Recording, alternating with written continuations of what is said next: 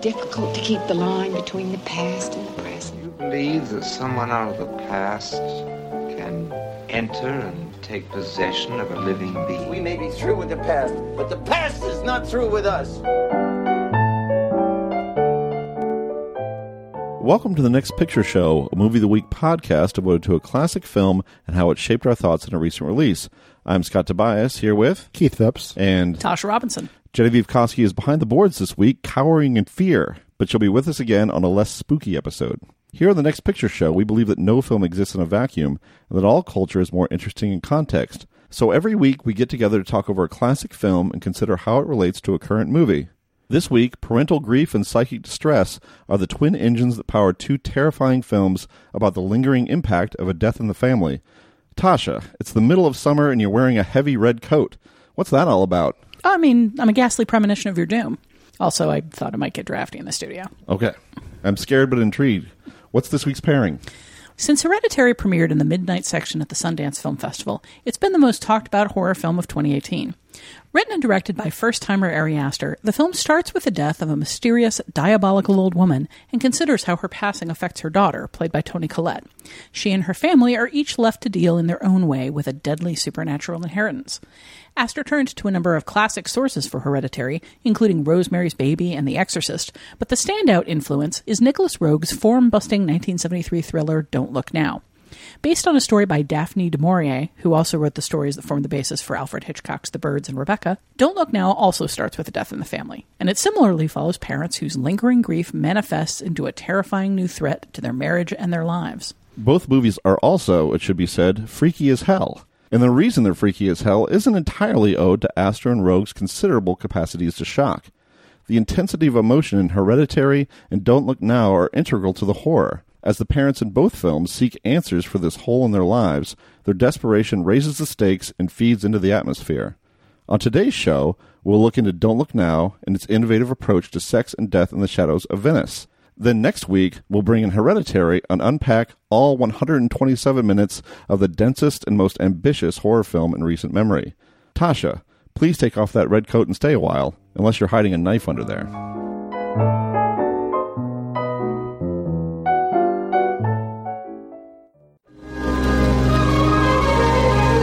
They say seeing is believing, but only a split second of time separates the past from the future. The present is crushed between them. A thin thread of life in a skein of death.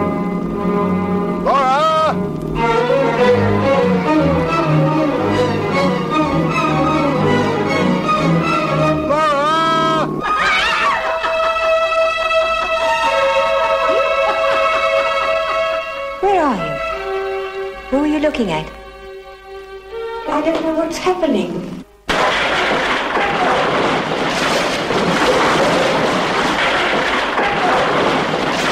You are warned. Things are not what they seem. Don't look now. I can remember exactly where I was when I first saw Nicolas Roeg's Don't Look Now. I was an undergrad at the University of Georgia in the early 90s, taking the second part of a two part course on the history of cinema. The class was early in the morning, and since I was a night owl, I always arrived a little tired and had a tendency to drift off whenever the professor turned out the lights and screened something for us. We were working on a section about montage editing techniques, so naturally he screened Don't Look Now, so we could all appreciate the associative power of its images. I recall watching the bulk of the film in a state of half sleep, which isn't that bad a way to experience it, honestly. But then suddenly, when it got to the end and Donald Sutherland is confronted by the dwarf in the red coat, the shock was so great it felt like an ice pick stabbing my brain. It was like emerging from a nightmare, only to discover that it was real. I've seen Don't Look Now a few times since then, fully awake, and yet the experience is remarkably similar. It's a film that holds viewers in a trance, where you lose yourself in images that associate with each other without binding together in the order you expect from a conventional narrative. In the Criterion edition of Don't Look Now, director Danny Boyle talks about how, in the films of Nicolas Roeg, quote, time is always present, which is an elegant way to describe how tragedy and grief attach themselves to the parents in the film. After we see them lose their daughter to a drowning accident in the brilliant opening sequence, John and Laura, played by Sutherland and Julie Christie, spend the rest of the film in Venice, where they're trying to get away from the British home where the accident happened. And what they discover, of course, is that they can't get away from it. Time has collapsed in a way because such a tragedy is not only inescapable, but winds up manifesting itself in new horrors.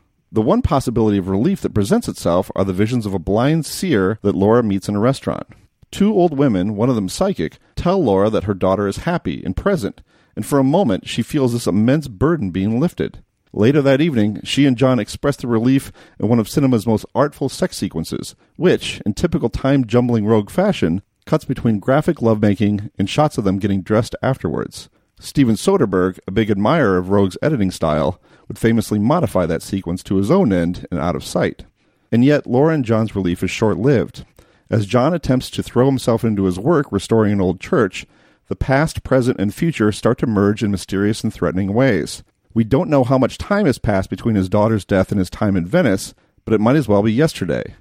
Certain visual motifs, like water, broken glass, and the red raincoat his daughter is wearing, keep recurring, and the presence of another diminutive figure in a red coat heightens the confusion. At the beginning of the film, John feels something is wrong, and his extrasensory perception leads him to rush outside to find his daughter in the lake.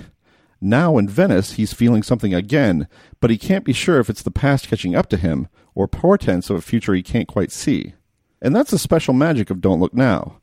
Roeg's style is unsettling because we don't have any firm footing in time, yet there's a cohesiveness to the images that keep resurfacing and the lingering emotions that John and Laura are feeling. Roeg pulls off one of the all time great shocks at the end, but it only works because it suspends us in a hypnotic state for so long. We'll talk about the hows and the whys of it after the break.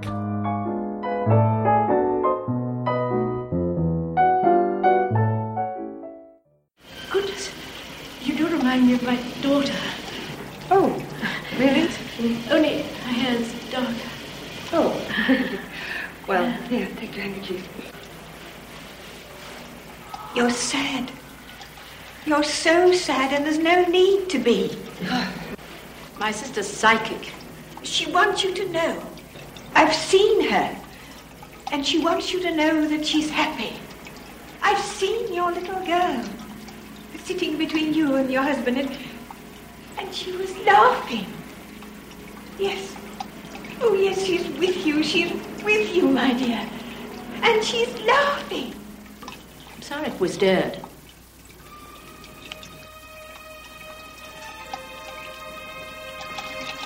She's wearing a, a shiny little. Christus. Oh, but she's laughing. She's laughing. She's happy as can be. Uh, so I've told you about my history with Don't Look Now. What is your history, and how does it hold for, up for you in the year 2018? I love it. Roeg is a, is a favorite, and this is a period when he could do no wrong. Essentially, I think it's the only t- second time I've seen it, and I think the first time I saw it was on VHS. So I, I was happy to watch this on uh, again on a, on a nice Blu-ray many years later. And I would say, if anything, it's uh, you know not to get too autobiographical here, but it's more chilling now as a parent to to watch this movie than as a callow youth uh, when when all this sort of loss was more theoretical. Oh my gosh! And she's, I mean, she looks a lot like your daughter. I know, she does. She looks a lot like my daughter. Whoa. Uh, yep. I don't think she owns a red raincoat. I'm never going to get her a red raincoat. I mean, every time you saw her from behind, you'd get wigged out, and every time, time you saw her from the front, you'd get sad. yeah, yeah. Yeah, I, Stabbed or sad? sad. Probably both. A little from column A, Yeah. a little from column B. Yeah. So I was watching this movie last night with my husband, and he said, "Oh, this is one of the first movies I ever showed you." There was a period, like we met our first year in college, and there was a period where he was kind of running me through like some of the films that were most meaningful to him, like Wings of Desire and Double Life of Veronique and Julia and this one, and you know there isn't a dud in the bunch. So I kind of came to it through the advocacy of somebody who loved it. And I suspect that that kind of carried me through during an era where, you know, I I grew up watching like films in the 1980s and like if you if you grew up on a steady diet of like Ghostbusters, this movie is challenging. It's recondite and it's complicated and it's sleepy at times and it's disassociative and then there are just these incredibly emotional, jarring moments where you can't quite believe what you're seeing on screen. Uh, the whole business in the church with the scaffolding uh, is up there, and like the nightmarish sequence that he goes through when he thinks he sees his wife on a, a boat passing in the Grand Canal. I mean, none of these things are as shocking as that ending, but they all kind of come through with that that clarity of nightmare. So like I don't think it's a perfect film. I I still to this day like wish it was a little tighter that I had a little more sense of Sutherland like what what matters to Sutherland. I see all these things in him about what he does and doesn't want to deal with, what he does and doesn't care about, but I still end up finding him kind of a mystery as a character. But that said, I mean, this is it's one of the all-time great shock endings, and Yeah. you just you really can't beat it. But yeah, I mean, does it does it freak you out to see it? I mean, does it still? It's not just me then who's like. I mean, I guess it is a fairly famous shock ending, but every single time I see this film, it just knocks me out. It, like I know what's coming, and it still gets me. I mean, it doesn't in the same sort of way because not in the the way of I know what's coming, so it's not scary anymore. So much as I just I find myself super braced up for oh, this is so eerie, uh, yeah. and so it can't quite be as eerie as the imagination's built it into. But her face, her just her completely blank face. Like if she snarled at him or screamed at him or something, it would be so much less uncanny and unnerving. But like her calm in that moment is endlessly unsettling. I think also for a film that is at least partially about fate being a circle from which you can't escape, I find myself at the beginning and end of this movie just thinking, "Oh, don't do that. Just don't- you, you can you can stop this. You can you, you know your girl's going to drown. You're going to get stabbed by this dwarf. Just stop." And then like the rhythms of the film are such that you're just kind of drawn to it like a you know gravitational pull that you can't escape you know it's it's part of what makes the film so effective Yeah, it's really common in films to have somebody with some form of psychic power. It is not so common to have somebody with a psychic power that only alerts you when it's too late to do anything about it. Mm-hmm. And that moment where he suddenly snaps to in the beginning, but you know from watching from, from having watched the film before, even from just the way it plays out, you know by the time he snaps to, it's already too late, and it's it's just so much of a tragedy. That scene does play very different for me now, just because. Like, I mean, I grew up as a free range kid. Like, we lived like four blocks from a library. And like at seven years old, I was walking to the library by myself, hanging out there, getting books and coming back. And nobody thought anything of it. Mm-hmm. Watching this today, I've got a little feeling of why are you letting your child play by the lake alone? What's wrong with you? Yeah. Well, I mean that and that feeds into the movie too. That comes up in conversation. I think Donald Sutherland's character, who has allowed the children to play back there, and she lays a pretty strong guilt trip on him for that. But um, but as far as the effectiveness of the film, I think it, I think so much of it relies. Well, there's two things. I mean, one is this mix of the supernatural, which makes many things possible, and a very strong emotional realism, I suppose, a very relatable emotional situation. So there's that. And then the other thing is just Roeg's really adventurous narrative strategy of combining these colors and these images and these motifs that keep coming back.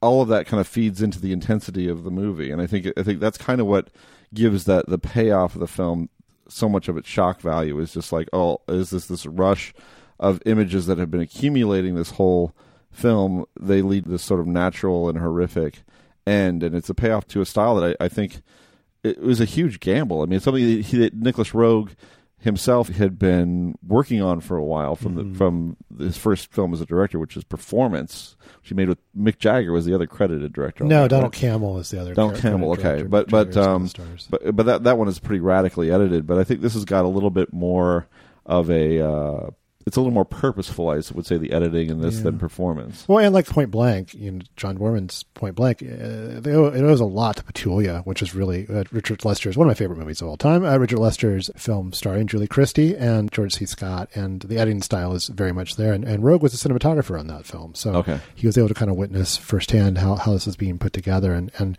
ran with it uh, for the rest of his career, really, especially in these early days. Definitely. And, and to me, it's I know you studied it. I'm sure you can. You know, sure you can do a shot by shot analysis of it, but it almost just feels just kind of instinctual to me. There's there's a kind of magic to what he does with editing here. The match cuts and the sort of the transitions from one to the other in in this is in perfect rhythm. It, I mean, he does it as, as these wonderful grace notes throughout the film, but the beginning and the end and, and the famous love scene, just the mind boggles as, as to how well those are put together. Yeah, I was surprised to read that the love scene, the way that ended up being cut together, was one of those things born out of, out of necessity. That the, the sex scene was so graphic and so challenging to the ratings board that he had to go back and figure out ways to make it as intense as he wanted it to be. uh, while also abiding by you know the, the, spirit of the censors and what they wanted him you know what, what they needed from the scene as well. And things like the censors didn't want like thrusting, for example, and so on the thrust he would cut to them getting dressed, and he just ended up with this totally bewitching sequence that is completely within the style of the film anyway, editing wise. Which is why I was surprised just to read about this anecdote at all, because I just figured, hey, that's his whole way of making this movie. Of course he did it that way. That's the way he made this film. But in fact, that specific sequence was born out of uh, troubles with censors. I mean, that actually makes me wonder if he went back and made other scenes match with sort of the feel of that. You know, the the beginning where you're getting those cuts. It's very abrupt. Like the match cuts are to me actually very jarring because they're so some of the inserts are so brief uh, and they happen so quickly. And it would make sense to me if he was actually doing that stylistically to match with what he had to do with the love scene. Well, maybe, but I mean, the other elements of the film are pretty obviously carefully planned in the shooting, though. I mean, like the beginning of, of, the film. I mean, that is the configuration of the of the blood and the water and all of this very specific curvature in the film. I mean, that is something you can't edit to create. That is something you have to have thought through before you even you know start making the movie. And so that part of it was thought through, and maybe I guess he just improvised something here. Though I wonder about like was there like a scene of them getting just dressed afterwards where they maybe it was a dialogue scene and that he cut up or something like that. Maybe that's maybe that's the way it worked. But the way it plays out in the film the getting dressed part is like crazy sexy right? In a way that makes it seem totally planned. No? Uh, yeah it, i mean just it's a wonderful depiction of afterglow. I mean just sort yeah. of like looking being very comfortable with each other admiring each other you know, reflecting on what just happened. I mean, this is something you don't really see in films very often. It's hot married sex. It's sex between people who know each other. It's not there's no surprises, but there's all satisfaction when two people who have spent their lives together and comfortable around each other. And it's just usually, you know, in movies you see first couplings or the, the heat of passion of a, of, a, of a young love, and this is something different. And, and I think it's part of what makes sets it apart. I think in context, though, you would have to say that it's likely that they've never been able to have sex as freely or maybe even at all we don't know how much time has passed, of course, between when the daughter dies and when they're in Venice, but like the sex scene happens after Julie Christie meets with the two women and, and they tell her about the daughter and she feels great about it. You know, they tell her her daughter is happy and present and around them and it's everything is okay and it's just, it's such a huge exhilarating moment for her, especially him. I think he's just relieved that. Well, yeah, that's my pushback there, which is that it means a lot to her. Yeah. I think it only matters to him because it means a lot to her. Yeah. But I think he is not just dubious, but a little worried about the effect it has on her. So I, I don't know that. Not in that moment, though. Not in that. Well, there's distractions. Uh, yeah. But um, but I don't know. I, I just I, I I do get the sense this is the first time they've been able to be this intimate in a long time since the daughter's death. But um, yeah, I don't know that he's feeling the same thing that she is. I don't, I don't see that. I mean, I see them both as being very into the minute. For what it's worth, uh, I don't find the getting dressed thing uh, nearly as sexy as the lead up, where they're just kind of casually naked around each other. I mm. I actually found that more charming in a way because that's another thing you don't see much in movies is just the way people who've been married for a long time can be very casually comfortable with each other's bodies. You know, nudity on screen is often often such a big deal. It's it's contractual, it's complicated. There's a lot of negotiation. You have to worry about the the censor board, and then on top of all of that, you know, you're you're trying to get actors to be comfortable with each other, and so it's just so rare to see people being naked in a way that doesn't feel like performative or calculated. Uh, it doesn't feel like it's for the audience. Um, when they're hanging out in the bathroom together, and you know they're just going through you know, showering and talking to each other, and Sutherland's examining his own love handles, it really feels like an intimate moment that is for them rather than for us, which is mm. it's really hard to accomplish. Yeah, and I think it, it, sets a tone of a much more relaxed feeling that we get for any scene surrounding that, that one extended sequence in the in the hotel room, um, because it's so tense leading up to that that scene, and then so tense afterwards. They're just in this perfect little bubble, and and uh, it's just one of those sex scenes that's this, that's not only memorable but well motivated, uh, thoughtful, and responsive to how the characters are actually feeling at this specific moment. But so I mean, let's kind of get into this a little bit in terms of like their relationship and and and who they are because Laura seems a little bit easier to read than John. Why do you think that is? I think they're in fairly uh, standard gender roles. I mean, I think she's a lot more expressive, especially about her emotional response to what happened to her daughter. And I think that he is suppressed a lot of it. There's that, I mean, one of the most striking moments in the film is just when he's pulling his daughter out of the lake and he's making those horrible wounded animal noises. I mean, you, you just kind of see him uh, feeling almost more naked than he does uh, when he's getting out of the shower. Mm-hmm. It's an agonizing moment. And I think the rest of the film, you see him in recovery from that, having tamped it down and sublimated it so he's focusing on his work. But he also just has this very grim, like he says several times, our daughter is dead. Mm-hmm. Uh, you know, he, and he says it like it's something he has had to say to himself very grimly. Yeah. I just I get more of a sense of who she is because she says it. You know, she puts it out here. This is what I think. This is what I feel. This is what I want. Whereas, you know, he keeps basically saying, "We're not talking about this. You're not allowed to experience this. We are going to react emotionally in this acceptable way." Yeah, and and I think there's a little bit of an extra burden on him because it's his fault that the kids are playing outside. That that is explicitly stated. I think that that gives an extra kind of weight on his shoulder. Is it? I mean, he may feel the guilt, and she may use it as leverage in a moment where she really needs leverage. But they're both parents together. I mean, neither yeah. one of them stopped their kids. I I can perfectly accept that that is what they both think, but it's certainly not something that I think. If that matters, it's a fascinating th- phenomenon to me. It's something I really like to see explored in dr- dramas, not just Don't Look Now, but other films as well about how marriages end up working after the death of a child. You know, how about how difficult it is for for them to continue on because this is the product of their relationship that is now gone. And so, what is what does the relationship actually mean? And it's it's kind of exciting to see it explored here in the context of a horror film, as it is exciting. I think will talk about next week with Hereditary about how uh, it, it's explored in that context too. But but clearly, uh, the, the, the marriage is not the same after something like this happens. And how how do you recover and how do you how do you work as a couple after that? And how do you you know it doesn't work out here, but they certainly seem to be in the process of learning how to reconfigure their marriage after the blow it's taken. I think the film is fatalistic about the possibility of that, but they're trying. There's an effort there as well.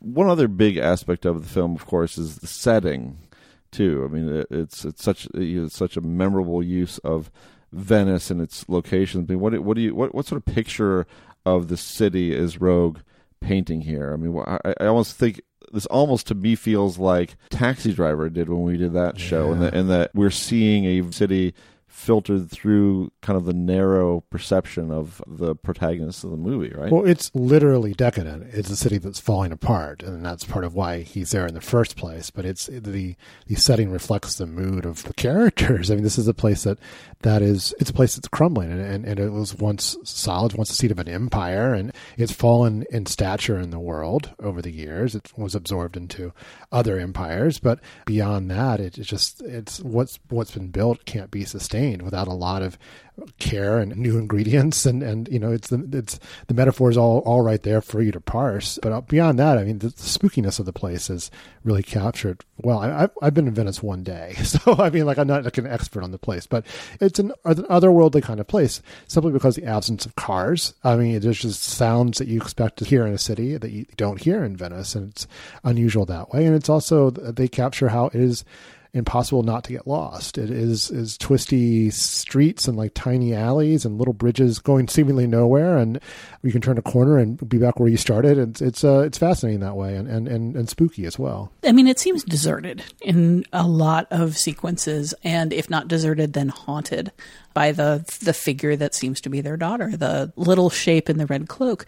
There are so many sequences where one or the other or both of them are wandering around these, you know, sort of strange hallways of like narrow bridges and canals and archways, and there's just nobody in sight, and really stark, intense lighting kind of forming the the shapes of some of those arches and striking everything beyond them in shadow.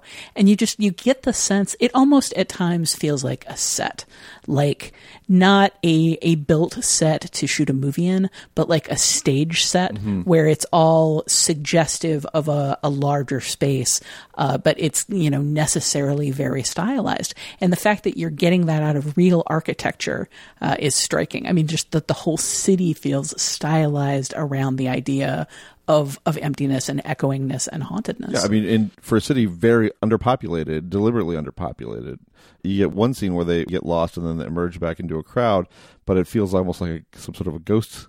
Did you say? Like a film set. You know, and I think about other films with Venice in them. I mean, think of a film like David Lean's Summertime. Have you seen that with uh, Katharine Hepburn? I need to see that. It's it's a good one, but I mean, it's it's fun. It's bright. It's summery. I mean, like uh, Katharine Hepburn falls into the canal. I mean, it's a it's a much different feel than Don't Look Now. Or, or Talented Mr. Ripley too. It's definitely a sunnier side of, of Venice, but Let's I mean, do how much how much of that is in Venice though? not, not that much. The end. Uh, on the other hand, this is very close to Death in Venice in many ways. The Visconti film, which is Oh, right. another haunted, decadent Venice movie. I mean, and I think it's pretty critical that the cut from Julie Christie's screaming to Venice. i the first shot is of a drill going into like crumbling, a crumbling facade. rock. Yeah, it's just like a oh, it's already a disaster. And of course, anytime he's working on this church and putting up statues or going up on that extremely rickety scaffolding, there's a sense of everything's going to collapse. There's nothing permanent or steady about the city at all. Leaving aside the architecture, one of the big things I get out of the setting here is just a sense of displacement. Because Sutherland, he speaks a fair bit of the language and he comes across as very collected and couth, like he feels that, you know, he's a man of the world and he knows his way around. But we keep seeing places that he he just doesn't fit in with the culture at all.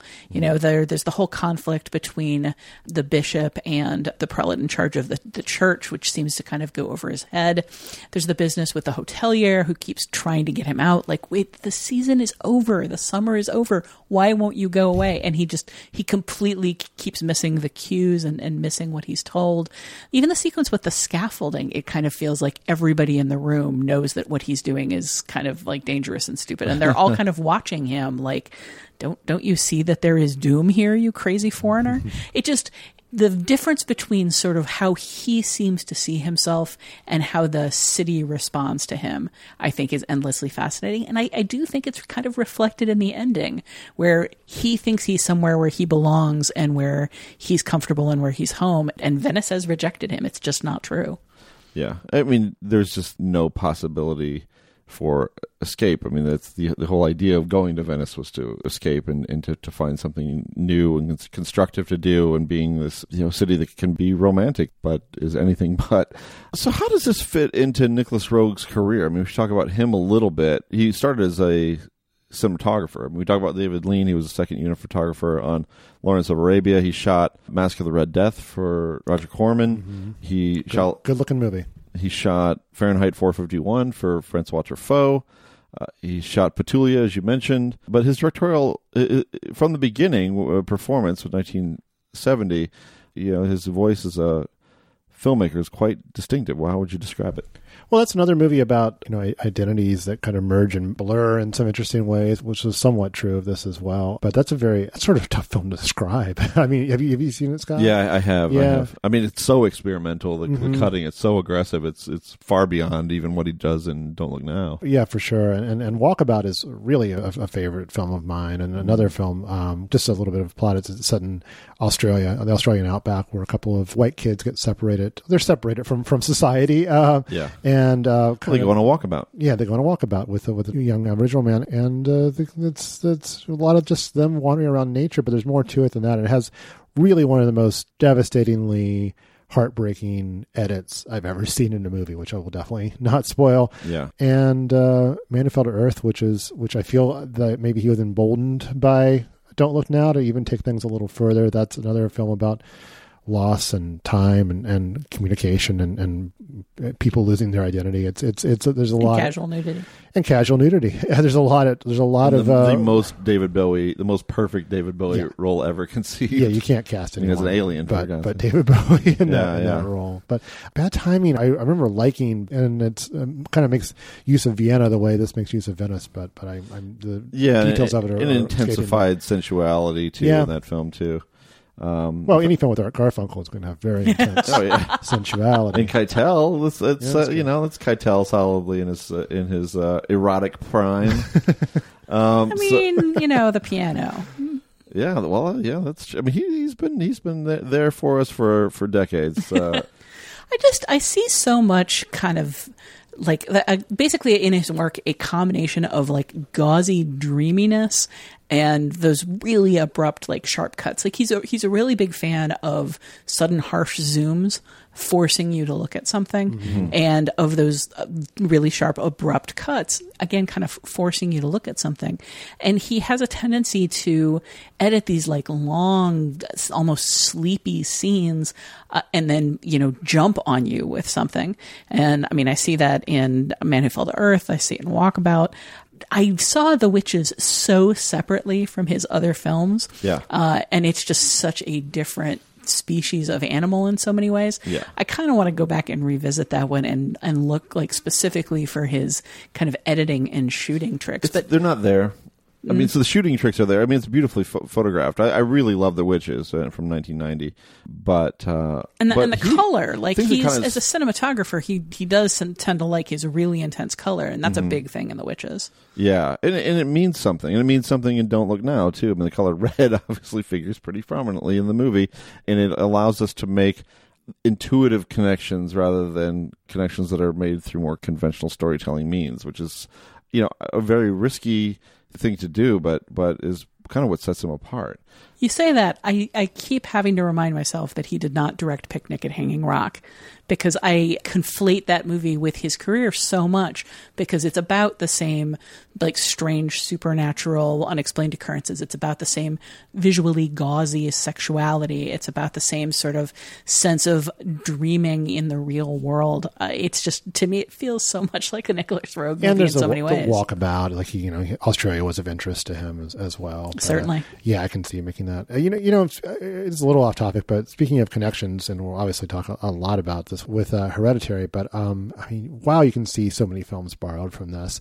Um, like the scene where the two women are alone and there's kind of cackling and there's we don't know why wh- why they're cackling it's so much the scene from mulholland drive with the older couple when we see them cackling on their own Uh, I thought I thought you were going to say Suspiria. well, Suspiria, yeah, no, I mean, well, Giallo in general and Argento in particular owe a lot to the to to this film as well. We just saw the first purge like two nights ago, and I'm I'm thinking you, you know the two ladies with their uh, shopping carts and their Yeah. uh, stuffed animals. with the Rick James uh, s- soundtrack, yeah, I mean, their relationship feels very very similar to that. yeah, it kind of does. And they definitely have that scene where they're cackling together, and, and they've kind of like shut out the world because they're alone in their their strange little space. It's an easy film to borrow from, I guess. Hmm.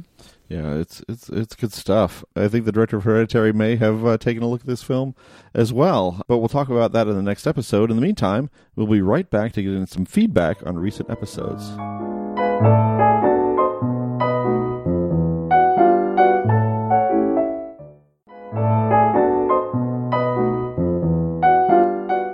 Now it's time for feedback when our listeners weigh in with their responses to recent episodes and anything else in the world of film. Our pairing of Goldfinger and Incredibles 2 got some thoughtful feedback from our super heroic podcast subscribers. Keith, do you want to get us started? Sure. Lucas from New York has some thoughts on the memorable music in James Bond and the Incredibles movies. He writes, I was intrigued by this week's pairing of Incredibles 2 and Goldfinger, and I thought you brought up some very interesting stylistic points, but at no point did you really talk about the music. You spoke briefly about the Bond theme and John Barry's fantastic score, but you didn't mention Michael Giacchino's miraculous, vibrant, ecstatic work on The Incredibles, which, along with his jaw dropping and sumptuous work on Ratatouille, are two of the best scores, not just of their decade, but of all time. Giacchino has proven to be one of the great composers working today, but one aspect of his career that is undervalued is that, like J.J. Abrams, he is unparalleled in his ability to make his music feel like other people's work. His Rogue One score, famously written and recorded in four weeks, sounds like a spot on continuation of John Williams' iconic work. His score on Mission Impossible 3 and 4 is a bombastic extension of Lalo Schifrin's work. His outstanding track, Roar, that plays only during the credits of Cloverfield, is the best part of the movie and feels like a cousin of Godzilla and recently he's wasted his time trying to breathe life into those Jurassic Park sequels. It is worth pointing out that while The Incredibles was Michael Giacchino's first feature film score, he was not the first choice. The original composer was David Arnold, a composer notable for his work on such films as Tomorrow Never Dies, The World Is Not Enough, Die Another Day, and Casino Royale. In fact, the teaser trailer for The Incredibles, the one with Mr. Incredible suiting up for an adventure, only to be thwarted by his tiny belt and protruding gut, features a track from On Her Majesty's Secret Service as the tone setter. It is also almost note for note the theme to The Incredibles. More than the style, the flash, the gadgets, or in this case, powers, I think the incredible strongest link to the world of Bond is in its soundtrack, which plays almost like a jazzy cover to Bond classics. Now, if you'll excuse me, I'm going to go rewatch The Incredibles. This is a good letter, uh, and I agree. Of Giacchino, he's great. Yeah, I, I, love letters that I where I learn something. Uh, mm-hmm. I this is all on me as a moderator. I, I made a point of bringing up the soundtrack and score with Bond, and I really meant to bookend it in connections. Um, and we had a bunch of other things to talk about, and it slipped my mind. But I, Incredibles 2 in some ways left me cold. And the two things that, that just kind of kept me energized throughout were the action sequences and the soundtrack. Like that soundtrack is so thrilling and exciting, and it really moves the emotional along in ways that maybe the first film didn't need as much, uh, but it becomes a, a, really necessary crutch, I think, in two. I mean, it's it very much evokes the Mission Impossible theme. It very much has that kind of jazzy '60s feel, and to some degree, I I, I feel like the entire period aspect of these films comes more from the need for like that style of soundtrack than it comes from anything in the narrative that says it's got to be set in that that 50s 60s era yeah, I, I love that it's his first score, his first feature film score. Anyway, it's like, oh, first try. What are you gonna do? Oh yeah, it's great. you know, I'm gonna knock it out of the park. He, he Isn't done, that what you do? Yeah, he'd done sh- apparently shorts and a lot of video games uh, before that, including Medal of Honor when back when it was like the World War II series of games. So it has like that kind of John Williams, Saving Private Ryan feel to the, if I remember his music for that correctly. But uh, yeah, he's he's remarkable. It's definitely a name that I look forward to seeing. Yeah, and uh, I mean, I'm going to take exception with the idea that that Roar is the best part of Cloverfield because I love Cloverfield. But Roar may be the first time I've ever laughed out loud at a completely like non-verbal musical thing. Like it, it isn't recognition of uh, like a reference or a song I know. It was just when it started playing over the credits, when it started building, and I could see musically where it was going. I laughed out loud in the theater out of uh, literally sheer delight because it was just so much an evocation of Godzilla, mm-hmm. and it was so much an acknowledgement. It felt like the resolution that the movie itself didn't have. It felt like the emotional catharsis that the movie didn't give us. It is, I, I think, a, a tr- both a tremendous piece of music and just a really appropriate piece of music for the end of that film. What are some of your favorite scores? Uh, for for me, I think it's Planet of the Apes scores are both were both really great, and and uh, but Inside Out to me That's is the like, one, yeah, yeah, yeah. Just because I have powerful associations with that that film, but that just the music for that will make me uh, make me a little misty. I yeah, say. I was I was going to make the same point. I don't even know if that's entirely to his credit or the, to the credit of the film itself, but there is that associative thing. Where as soon as I hear that score, it's like, oh boy, here come the waterworks. here we go. yeah. So this week we also got some interesting Incredibles 2 criticism on our Facebook page from listener Ben. Tasha? Uh, ben writes For me, the crux of the original Incredibles was the mundane domestic issues of adolescence and middle age, which are heightened to exciting extremes by the superhero motif. Unfortunately, Incredibles 2 just seems to double down on the superheroism while leaving the personal stories to stagnate. We again look at the conflict between a domestic and a professional parent, albeit with the genders reversed this time, while the children essentially grapple with the exact same challenges they faced in the first film. One bristles under the restrictions imposed on him as a kid, the other restricts herself out of shyness. Sure, I enjoyed watching Elastigirl land a runaway helicopter, but splashy action sequences are par for the course with the superhero genre. What set The Incredibles apart was how it used the genre as a vehicle for telling a story about family. Hopefully, once Incredibles 3 rolls around, they'll remember what made this series appealing in the first place. Perhaps they can let the characters age a little and explore the other challenges families face later in life. How do Dash and Violet react when they leave home and finally get the freedom they want? How do Bob and Helen react as they approach retirement and finally have to admit their best years are behind them? And what will Jack Jack look like when it comes time for him to actually live up to his potential? These are the sorts of questions I'd love to see the Parr family answer in the future, rather than seeing them simply face new supervillains while remaining the same themselves. Yeah, I mean, I think there's a um, limitation, self-imposed limitation of starting the the new film right where the last one left off. So you can't catch them at a different time in their lives. They're right, you know, they they've grown a little bit in the over the course of the Incredibles, but they can't. It would be a much different thing if we started, you know, five years in the future, ten years in the future, and they're much different characters with much different lives and, and, conflicts, and maybe that will be something uh, we'll see in Incredibles 3 14 years from now when it gets made. So I think I think what we ended up seeing with Incredibles 2 is a little bit safe franchise maintenance, which is not the most exciting thing you want from a movie, especially a sequel to a, a film that was so uh, thrilling. You know, you, you don't want it just to see the, the further adventures of doesn't quite cut it. I guess is and I think that's kind of what we uh, the consensus we sort of came to on the show. Oh yeah, I mean, I agree 100% with this letter. For me, the the problem is, yes, you're catching them at the exact same uh, time in their lives, but you're also catching them as they've all in the moment that they've all just kind of come off of coming to a place of of satisfaction. If the story was about how just having one confident moment with a boy doesn't necessarily mean you know how to handle more of a relationship. That finally getting to race uh, or finally getting to take super heroic action is not going to satisfy you for life. Like if the movie had taken any time whatsoever to examine the fact that like the arcs that they all went through in the first film weren't necessarily enough to change a life, that would have been really interesting and daring and like Pixarian thing to do. Like to examine, there's always the question of what happens after the happily ever after. Incredibles 2 had a really good happily ever after for everybody except the villain and then we dial back on all of those things. And and as he says here, it just it feels like they're fighting the exact same battles and not in an interesting or fulfilling way. I'll just add kind of what you know the concise uh, opinion I had last week, which is yeah, but I like it. yeah, that's yeah, one, that is like that is true too. I mean, I think of the Pixar playing it safe sequels. It's I mean it's the best sequel outside of the to- Toy Story movies in that respect. I think I, I, would love to see something that what Ben suggests, which is essentially would be a, an Incredibles equivalent to Toy Story two or three, where we're actually pushing these characters forward in time and dealing with different different periods of their, of their life. Yeah, and I think lives. it's going to be much harder to do that with an Incredibles three, having done this with an Incredibles two. Yeah, you know, even if it had pushed forward a year or two, um, there there might have been an opportunity to do something radical like Toy Story three did. But here it's going to feel a little weird if we get these two movies that are like within minutes of each other, and then suddenly we try to move forward to hey, Jack Jack's eighteen. Like here's what he's doing at superhero college. How about a sequel where past and present kind of merge and flow seamlessly, edited in, in, really evocative ways, directed by Nicolas Roeg? uh, with yeah, a with wow. a detailed, lengthy sex scene between. Uh, well, Anthony Lane would like that. Uh, yeah, way too many people on the internet would. No, as a matter of fact, I I know what I really want Incredibles three to be, and I'm hoping by the time this podcast hits, I have written that piece and, and put it on the internet. Well, we'll look forward to that. That wraps up our feedback for this episode. We always appreciate when our listeners share their thoughts and their recommendations.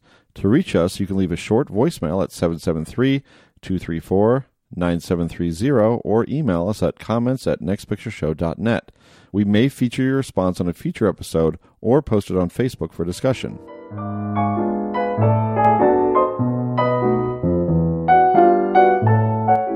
That's it for this episode of the Next Picture Show. In part two, we'll bring in Hereditary and consider how its own family tragedy reverberates through the survivors' lives in bone chilling ways. Starting with this pair of episodes, the Next Picture Show will roll out on a weekly basis rather than twice every two weeks. So every Tuesday, you'll get a new episode of the show. So look for our Hereditary episode next Tuesday, or better yet, subscribe to the Next Picture Show on Apple Podcasts, Spotify, or your podcatcher of choice. Find us at nextpictureshow.net, follow us at facebook.com slash nextpictureshow, and follow us on Twitter at nextpicturepod, so you'll always know when a new episode drops. Until then, we'll be hanging out in some indeterminate temporal space and feeling really uncomfortable.